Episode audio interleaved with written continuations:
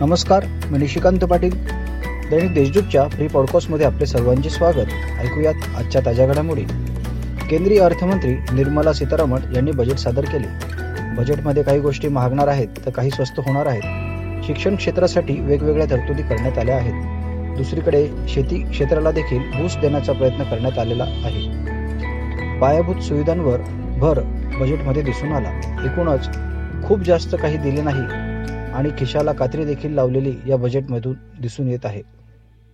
राज्याचे राज्यपाल भगतसिंह कोश्यारी उद्या नाशिक जिल्हा दौऱ्यावर येणार असून त्यासाठी सर्व संबंधित विभागांनी व अधिकाऱ्यांनी राजशिष्टाचाराचे तसेच कायदा व सुव्यवस्थेचे काटेकोरपणे पालन करावे. राज्यपालचा दौरा यशस्वी करावा अशा सूचना जिल्हाधिकारी सूरज मांढरे यांनी दिल्या. राष्ट्रवादी काँग्रेस पक्षाचे माजी खासदार समीर भुजबळ यांच्या संकल्पनेतून शहरात राबवल्या जाणाऱ्या रेशन कार्ड शिबिरास पंचवटीमधील गणेशवाडी येथे सुरुवात झाली असून युवक शहराध्यक्ष अंबादास खैरे यांच्या हस्ते उद्घाटन करण्यात आले. नाशिक शहरातील अनेक नागरिकांना रेशन कार्ड संदर्भात समस्या असून त्या तातडीने सोडवण्यासाठी राष्ट्रवादी काँग्रेस पार्टीने दिनांक एक ते अठ्ठावीस फेब्रुवारीपर्यंत विशेष अभियान राबवून नाशिक शहरात रेशन कार्ड शिबिर आयोजित केले आहे. विद्यार्थ्यां शालेय जीवनापासून नेतृत्व विकासाचे धडे मिळावेत. त्यांच्यातील आत्मविश्वास वाढावा. समाजाचे प्रश्न समजून त्यांच्यात सामाजिक भान जागृत व्हावे. या उद्देशाने रोटरी क्लब ऑफ नाशिकच्या अंतर्गत शालेय स्तरावर इंटरॅक्ट क्लबची निर्मिती करण्यात आली आहे. या क्लबच्या वतीने सोमवार दिनांक एक ते सात फेब्रुवारी दरम्यान इंटरॅक्ट वीक सप्ताहाचे आयोजन करण्यात आले आहे.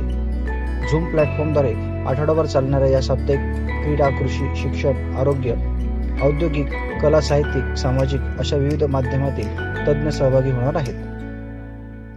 राज्यपाल भगतसिंग कोश्यारी केंद्रात खासदार असताना त्यांच्या अध्यक्षतेखाली E P F pensions federation धारकांना पेन्शन वाढ संदर्भात नेमलेल्या कमिटीने पेन्शन वाढ देण्याबाबत शिफारस देखील केली होती पण ही मागणी मान्य न झाल्याने त्यामुळे नाशिक जिल्हा दौऱ्यावर येत असलेले राज्यपाल भगतसिंह कोश्यारी यांनी ई पी एफ पेन्शन्स फेडरेशनला वेळ द्यावी अशी मागणी फे पेन्शनर्स फेडरेशनचे संस्थापक अध्यक्ष राजू देसले यांनी केली आहे.